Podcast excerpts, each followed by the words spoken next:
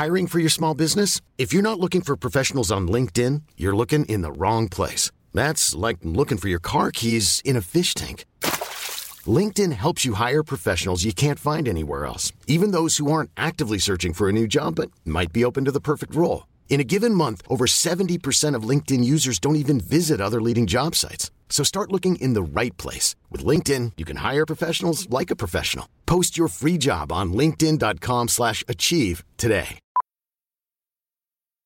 Millions of people have lost weight with personalized plans from Noom. Like Evan, who can't stand salads and still lost 50 pounds. Salads generally for most people are the easy button, right? For me, that wasn't an option. I never really was a salad guy. That's just not who I am. But Noom worked for me. Get your personalized plan today at Noom.com.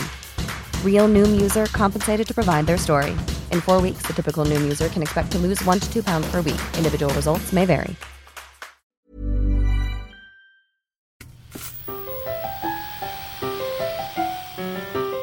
Parents have always been a little concerned about their kids watching cartoons. They worry that they watch cartoons too often or they sit too close to the screen. Maybe the cartoons that they watch are violent or send a less than positive message. But what if a cartoon had the power to actually hurt your kid? Like physically? Now, that would be some serious cause for concern. And that was the situation in December 1997 when an episode of Pokemon aired in Japan. The morning after the episode aired, reports began to surface of kids being taken to the hospital after watching the show. More than 12,000 children had experienced dizziness, blurred vision, or nausea. They became disoriented, and some seemed to be having seizures. The cartoon seemed to have given thousands of kids seizures spontaneously and without warning. People panicked. The show was nearly canceled. But things aren't always what they seem. And some parts of this story have never added up. Yet the episode still holds a lot of lore within the Pokemon community. Today, we'll get into the truth of the matter and the impact this episode had on Pokemon fans around the world. Oh, and by the way, this has nothing to do with water or ice. This is Science Solved It, and today's episode the Pokemon Shock.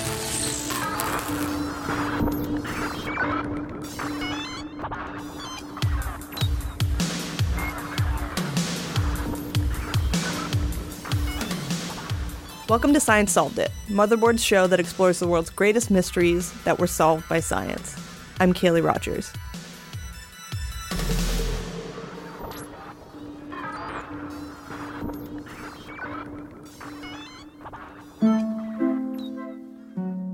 In case there's anyone out there who is unaware, Pokemon is a cartoon and video game franchise, but it's so much more than that.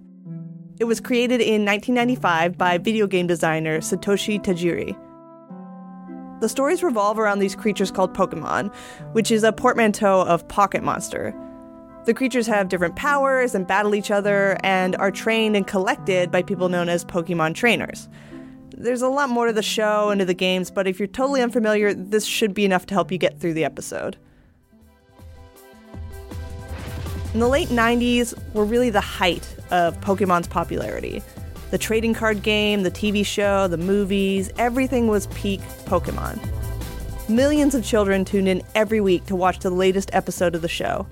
And the episode that aired on December 16th, 1997, was no different you had this this cartoon, this Pokemon cartoon, that at the time was one of the most popular cartoons in the whole world and certainly throughout Japan. This is Benjamin Radford. I'm an author and investigator. I've written 10 books and I have degrees in uh, psychology and education, among other things. Benjamin also published a scientific paper explaining the phenomenon behind the Pokemon shock, but we'll get into all that a little later. This particular episode of Pokemon aired on a Tuesday evening after supper time. In this episode, the main characters get transported inside a computer to this kind of digital alternate universe. the figure uh, Pikachu, who looks something like a yellow rat with an electric tail. He ends up in a computer world, and he's in the middle of a battle with a villain called Porygon. While inside this computer world, an antivirus program starts to attack the main characters, and what follows became an infamous scene in the episode. Pikachu, probably the most famous Pokemon, he's the little yellow guy with the lightning bolt for a tail. Pikachu attacks the program using his powerful Thunderbolt attack. At this point, the animators really wanted to highlight that this is the climax of the episode, so they used a special animation technique known as Paka Paka. The Paka Paka technique is basically where you have a series of black and white flashes, or in sometimes colors. You have like blue and yellow, red and yellow, and it just goes back and forth, back and forth, back and forth. This rapid flashing of red and blue is very dramatic, and honestly, it is a little disorienting to watch. The colors alternate at a rate of 12 flashes per second for approximately 6 seconds. Many people were convinced that this flashing caused thousands of kids to experience seizures, the kind that are triggered in people with photosensitive epilepsy. There were hundreds of people who went to the hospital, mostly kids, complaining of convulsions, headaches, and vision problems. Now, cartoons and even GIFs online really can cause seizures in people with this kind of epilepsy. It's awful, and scientists still don't totally understand why these flashing lights and strobes can trigger a seizure. They just know that they do. After the episode aired, reports started to circulate about children having strange physical reactions like dizziness, blurred vision, nausea, and convulsions. They called it the Pokemon shock, and there was a major public reaction. Immediately, there was panic because people were terrified that, you know, what, what's this cartoon doing to us? The television station that aired the episode issued a public apology. Police were ordered to question the show's producers. An emergency meeting was held at the Department of Health.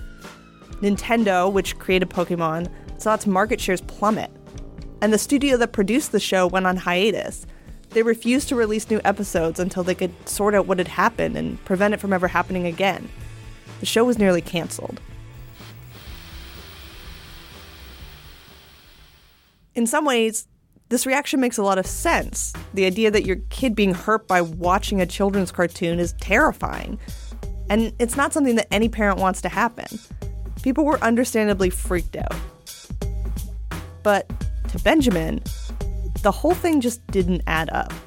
There were two competing theories about what had happened. The first one was that it was an episode of what's called photosensitive epilepsy. And photosensitive epilepsy, or PSE, is a condition in which people who have a pre existing condition sometimes can have seizures when they have lights that flash into their eyes. The rate of photosensitive epilepsy is only 3% of people who have epilepsy. That works out to about one in every 4,000 people. But the number of kids who reportedly reacted to the episode of Pokemon was much higher. There should be 1.2% or maybe 8% of kids, not so many. And so that was that was the big mystery. Did Japan have an unusually higher rate of photosensitive epilepsy compared to the rest of the world? Or was something else going on? When we come back from the break, I'll chat with a Pokemon expert about the fallout from this episode and reveal what Benjamin found when he started to dig a little deeper into the Pokemon shock.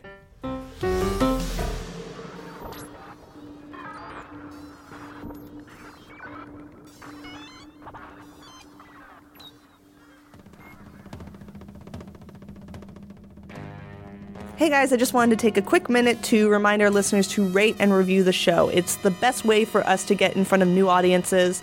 And if rating isn't really your thing, you can just send it to your friends, send it to your parents, send it to your kids. Send us a tweet, let us know what we can do better. Any of these would help us out a lot and allow us to grow the show until we inevitably take over the world. Or just, you know, have a good podcast.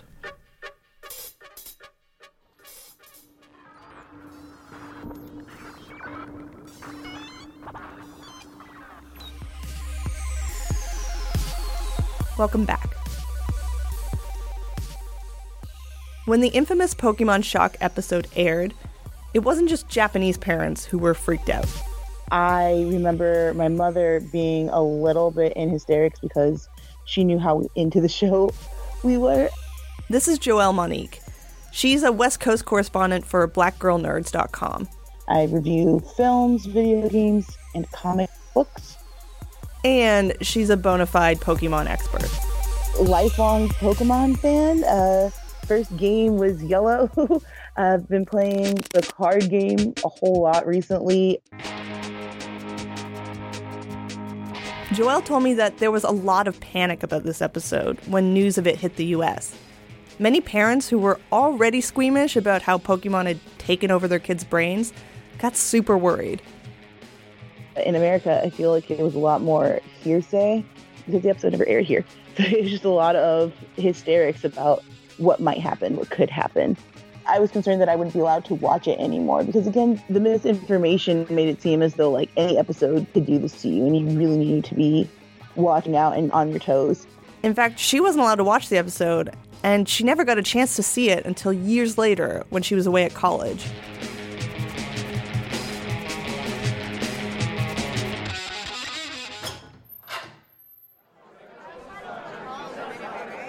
In college, we threw a party in order to watch the episode. We projected it.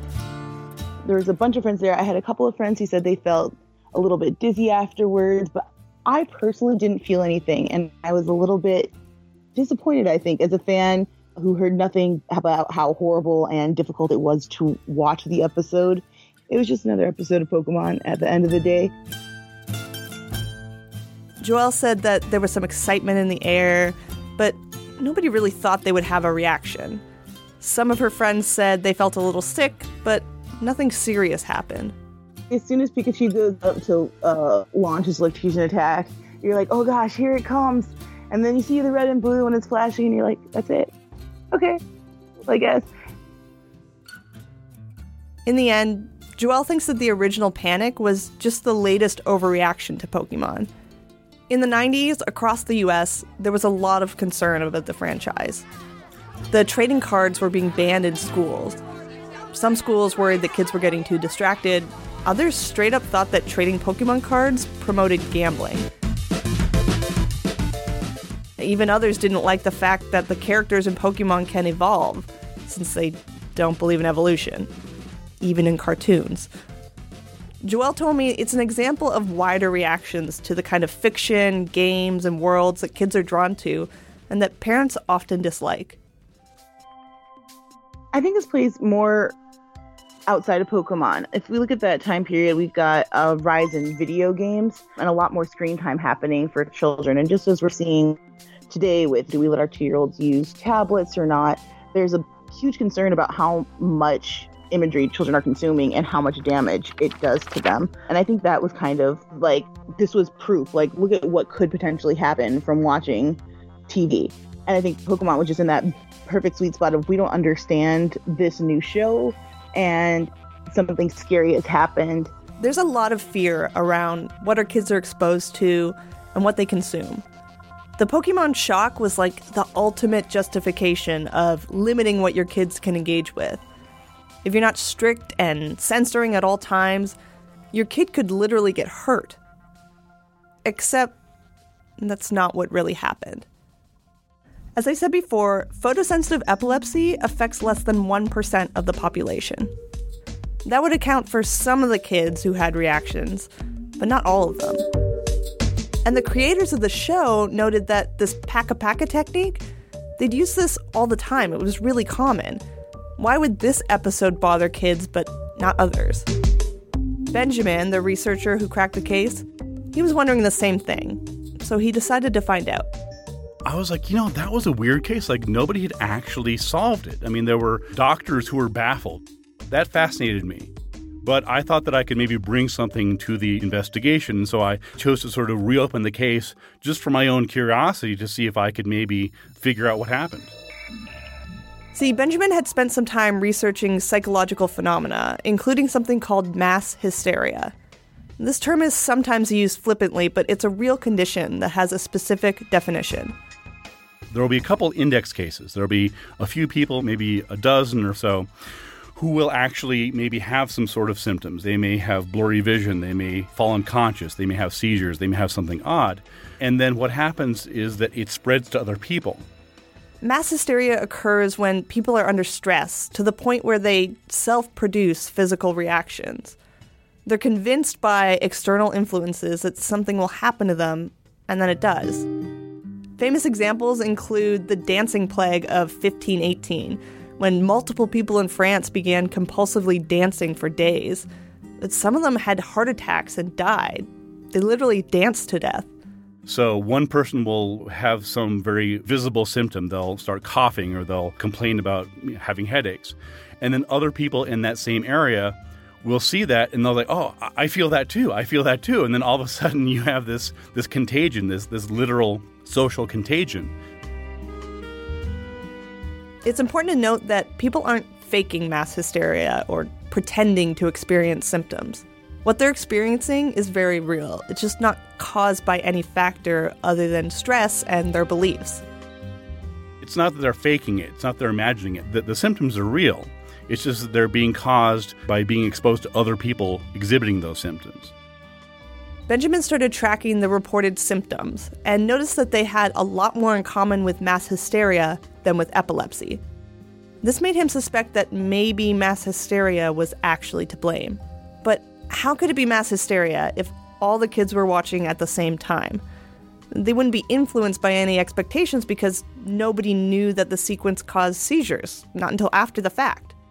There were all these kids, mostly kids, some adults, who were in their individual homes across Tokyo and across Japan who had independently had these seizures. And if that was true, then it couldn't be mass hysteria because the whole point of mass hysteria, the way that it works, is there's social contagion. That is, people are together, they're influenced by each other. Benjamin investigated the timelines and found that the story we all accepted wasn't quite accurate. Lots of kids watched the show live, but a lot of them watched it the next day after news reports and schoolyard chatter had spread the word of the Pokemon shock. I realized once I began making a timeline that the Pokemon episode didn't just occur on the night of December 16th, it actually unfolded over that week. So, what happened was that on the first night, there were, in fact, by report, 618 children who were taken to hospitals.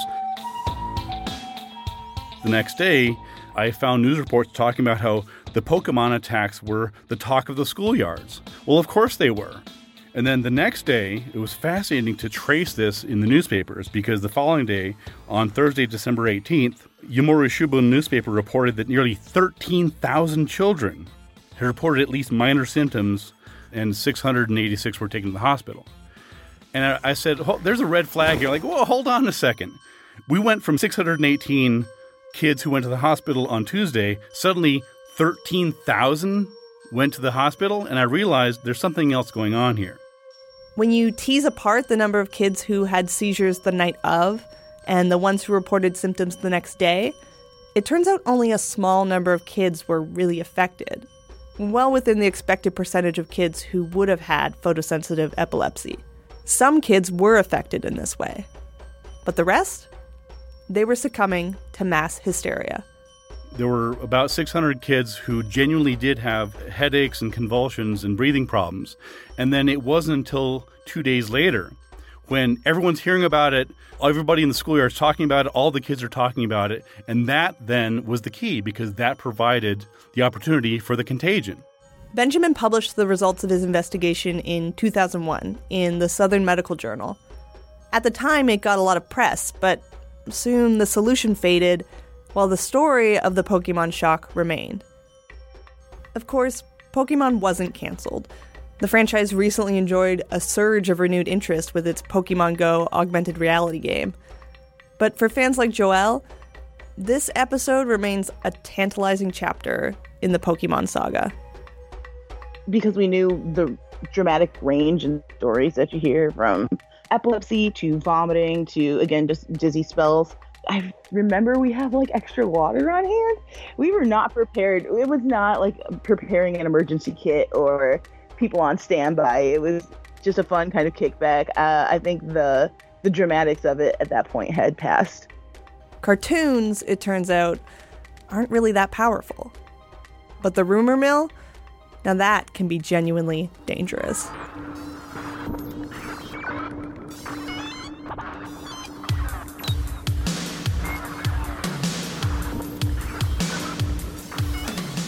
Science Solved It is a production of Vice Media and Motherboard. For regular updates on the show and to see a clip of the episode, fair warning, visit motherboard.vice.com. If you're enjoying the show, please subscribe and rate us. It helps us find new listeners. And you can tweet us at Science Solved It. We're always happy to hear feedback. This episode was produced by Tim Barnes and me, Kaylee Rogers. It was edited by Tim Barnes. Production assistance was provided by Doug Geist, Cheru Singh, and Emma Griffith. Our theme music is by Reximus. I had a few requests for the full version of the song, so it's going to be available at soundcloud.com slash motherboard. Thanks so much for listening. Next week on Science Solved It. I don't know why. I don't know why they would drink it, but probably just because it's, you know, something novel, something weird.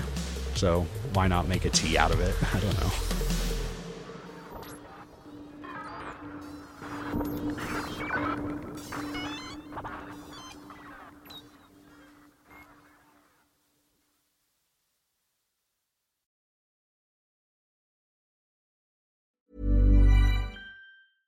Hey, it's Paige DeSorbo from Giggly Squad. High quality fashion without the price tag. Say hello to Quince.